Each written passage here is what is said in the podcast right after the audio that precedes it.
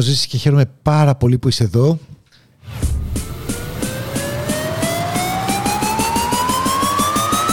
Σε αυτό το podcast θα μιλήσουμε για τη διαφορά μεταξύ του part-time και του side hustle. Yeah! Side hustle που λένε και στη Αμερική.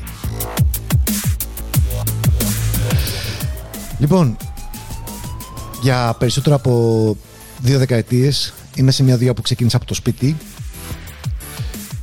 part-time και είμαι εδώ για να συζητήσουμε το συγκεκριμένο θέμα γιατί ξέρω ότι για πολύ κόσμο αποτελεί μια σκέψη. Το να κάνει κάτι part-time. Θα μου βγει; Και αν μου βγει, πώς θα μου βγει; Και αν δεν μου βγει, γιατί δεν μου βγει; Και τι πρέπει να κάνω για να μου βγει; Πάμε να το δούμε.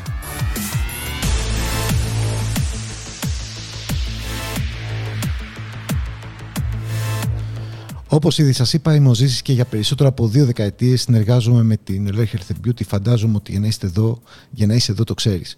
Και παρά το γεγονός ότι σήμερα έχω το δικό μου γραφείο και λειτουργώ εκτός σπιτιού, όταν ξεκίνησα πριν από αρκετά χρόνια, ξεκίνησα μέσα από το σπίτι μου.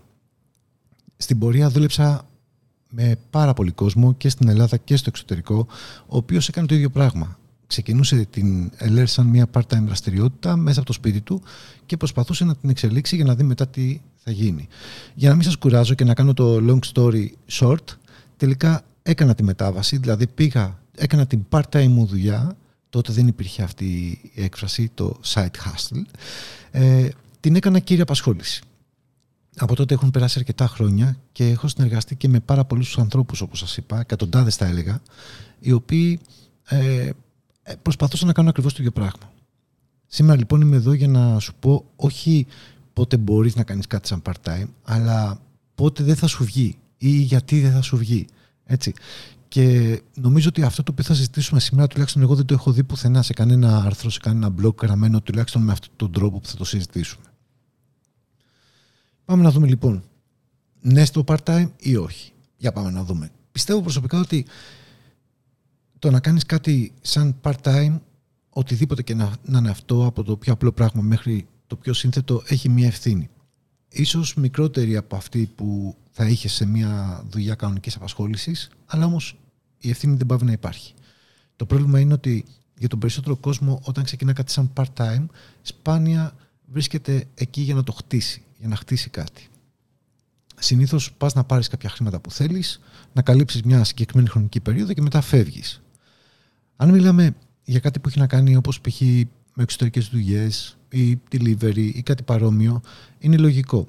Όμως και εδώ, ακόμα δηλαδή θέλω να πω και στα, και στα πιο απλά, θα πρέπει να σκεφτείς ότι θα πρέπει να θυσιάσεις χρόνο για να μπορείς να έχεις το χρόνο που απαιτείται και να ασχολείσαι με αυτό, να είσαι αφοσιωμένος ή αφοσιωμένης σε αυτό και αν αυτό είναι κάτι το οποίο έχει να κάνει μελλοντικά και με μια καλύτερη δυνατότητα που μπορεί να σου ανοιχθεί, τότε ίσως θα ήταν καλό και αυτή είναι η δική μου πρόταση, το έχω κάνει και το έχω δει να γίνεται, να αφιερώσεις περισσότερο χρόνο, να προσφέρεις περισσότερα πράγματα από εκείνα που αντιστοιχούν στα καθήκοντά σου, αυστηρά, έτσι. Τώρα, τα τελευταία χρόνια έχει γίνει της μόδας μία λέξη. Τουλάχιστον εγώ την ακούω πάρα πολύ τελευταία χρόνια, το side hustle. Δηλαδή, αυτό που ξεκινάει κάποιος σαν part-time, έτσι, όχι μόνο για να μαζέψει κάποια χρήματα, αλλά με σκοπό να αναπτύξει κάτι δικό του που μελλοντικά, αν φυσικά του βγει, να μπορέσει να κάνει τη μετάφαση, να το κάνει βασική πηγή του εισοδήματός του. Ας πούμε ότι το site hustle, έτσι όπως εγώ το καταλαβαίνω, είναι η δική σου προοπτική για μια καλύτερη ζωή. Μια καλύτερη ποιότητα στη ζωή σου. Είναι το όνειρο το οποίο έχεις πιστέψει και σκέφτεσαι αν και πότε θα νιώσεις πραγματικά έτοιμος ή έτοιμη να αφιερωθείς σε αυτό. Δοκιμάζεις διάφορα πράγματα, όπως δοκιμάζα και εγώ όταν ξεκίναγα με την σαν part-time και έκανα το σταυρό μου να μου βγουν γιατί ήθελα πάρα πολύ να κάνω αυτή τη μετάβαση. Και φυσικά μέχρι να αισθανθείς ότι δεν ακροβατείς και ότι δεν θα παίξεις κόρνα γράμματα τη ζωή σου, μένεις εκεί και με τα δύο.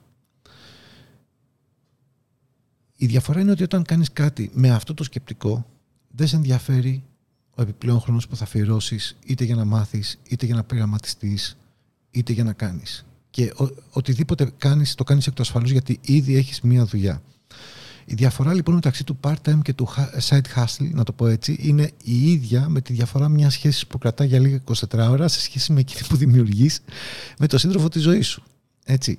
Το πρόβλημα ποιο είναι; Το πρόβλημα είναι όταν κάποιος δεν μπορεί να διαχωρίσει τη σημασία ανάμεσα στα δύο και το πώς θα πρέπει να συμπεριφερθεί σε κάθε ένα. Δηλαδή, τι θέλω να πω με αυτό, αν κάποιος ξεκινά κάτι με σκοπό να δει αν μελλοντικά μπορεί να ασχοληθεί με όλη του τη ζωή με αυτό, αλλά του συμπεριφερθεί σαν ένα, απλά ένα part-time που πήγα να πάρω κάποια χρήματα και να φύγω, τότε δεν θα μπορέσει να το εξελίξει. Και επειδή αυτό το έχω δει να συμβαίνει αρκετές φορές μπροστά μου, να σας πω κάποιους βασικούς λόγους, δέκα βασικούς λόγους, που μπορεί σε κάποιον να μην βγει μια part-time δουλειά που σαν στόχο έχει να την κάνει αποκλειστική του απασχόληση. Θα βάλω πάνω-πάνω νούμερο ένα στα δέκα ότι δεν, δεν υπάρχει υπομονή. Δηλαδή οι άνθρωποι οι οποίοι το χάνουν, το χάνουν γιατί δεν έχουν την υπομονή να εργαστούν συστηματικά. Το long term vision, δηλαδή το να βλέπεις λίγο πιο μακριά και να είσαι διατεθειμένος ή διατεθειμένη να αφιερώσεις χρόνο σε αυτό, ε, είναι το βασικό κομμάτι το οποίο σου δίνει και την υπομονή που χρειάζεσαι για να δημιουργήσεις τις προϋποθέσεις που θέλεις και να ασχοληθείς πραγματικά με αυτό που αγαπάς στο μέλλον. Το δεύτερο είναι ότι βαριούνται. Πράγμα το οποίο δεν έχω να το σχολιάσω περισσότερο αυτό, αλλά ε, αυτό είναι επειδή αγγίζει πολλά περισσότερα πράγματα και είναι μια στάση ζωής θα έλεγα, ε, σημαίνει ότι μάλλον δεν έχουν βρει το κατάλληλο περιβάλλον, δεν έχουν βρει την κατάλληλη δραστηριότητα, δεν έχουν βρει κάτι που να τους τεινάζει από το κρεβάτι, ρε παιδί μου. Όπως συνέβαινε με μένα, ας πούμε, όταν είχα ξεκινήσει την ΕΛΕΡ, δεν υπήρχε περίπτωση να έχω ευκαιρία να αναπτύξω κάτι που θα με έφερνε πιο κοντά στο όνειρό μου και να πω βαριέμαι.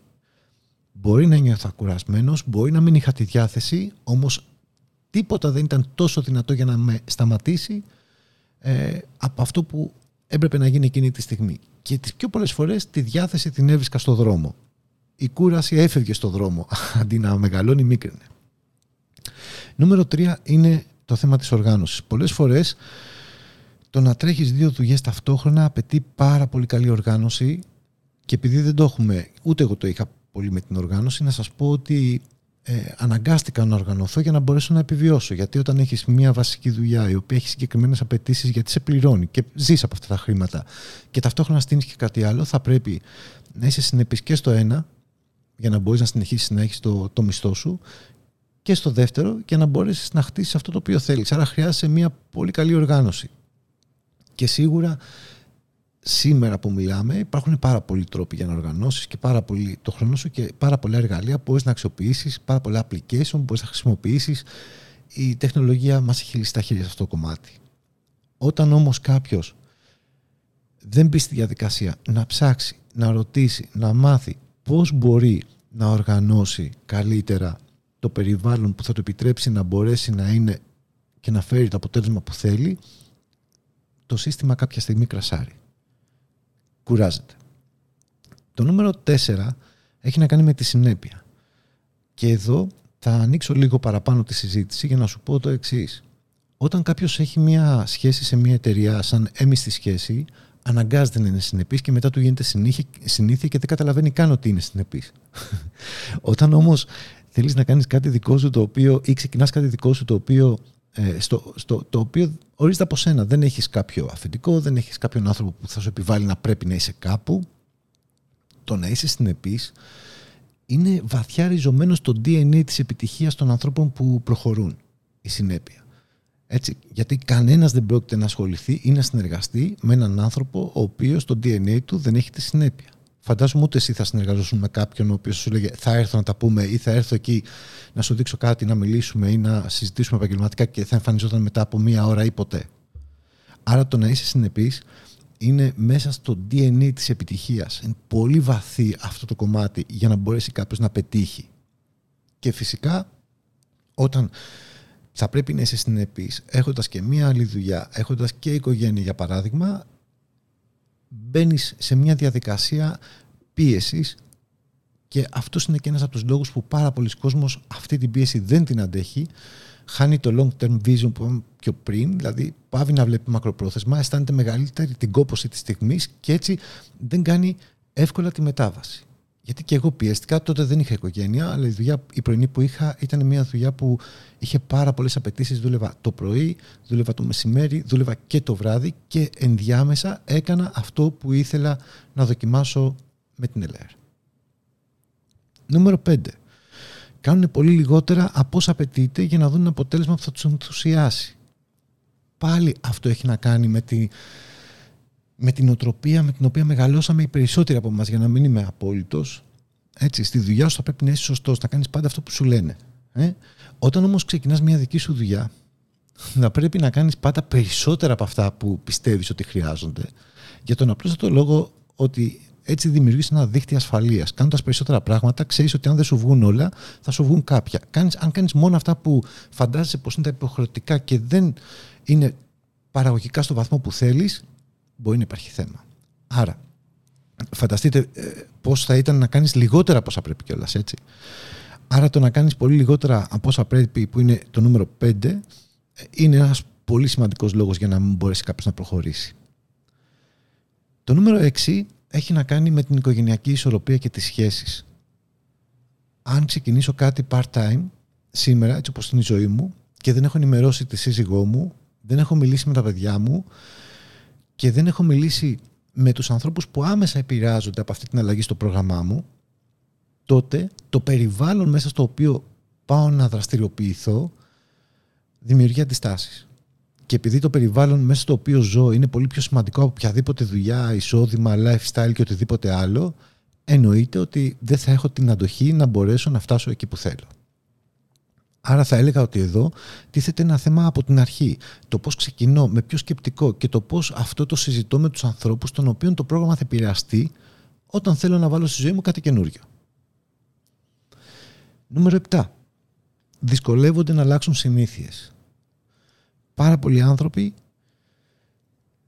αισθάνονται καλύτερα μέσα στην, στη ζώνη άνεσης, μέσα στη ρουτίνα τους, μέσα σε αυτό που καθημερινά έχουν συνηθίσει να κάνουν και όταν θα χρειαστεί να κάνουν το κάτι παραπάνω, όταν θα χρειαστεί να ε, αφιερώσουν λίγο χρόνο επιπλέον, θα χρειαστεί να μην κοιμηθούν τη συνηθισμένη ώρα λίγο πιο αργά για παράδειγμα, λέω κάτι πάρα πολύ απλό, θα τους δυσκολέψει. Η επόμενη μέρα θα τους, θα τους φανεί πολύ κουραστική, και πάει λέγοντας και αυτό πάει αθρηστικά και κάποια στιγμή θα εγκαταλείψουν. Νούμερο 8. Παρασύρονται εύκολα. Το να παρασυρθείς εύκολα, παλιότερα που ήμασταν μικρά παιδιά, ήταν αυτονόητο ότι μπορεί να συμβεί. Σήμερα όμως σημαίνει ότι κάποιος δεν έχει πάρει σοβαρά την απόφασή του να αλλάξει τη ζωή του μέσα από το δικό του side hustle ή μέσα από τη δική του part-time ενασχόληση που θέλει να μεγαλώσει πάμε για καφέ, πάμε για ποτό, πάμε μία βόλτα, πάμε να δούμε ένα σινεμά, κάτσε να δούμε ένα Netflix, κάτσε να παίξουμε ένα παιχνίδι ακόμα.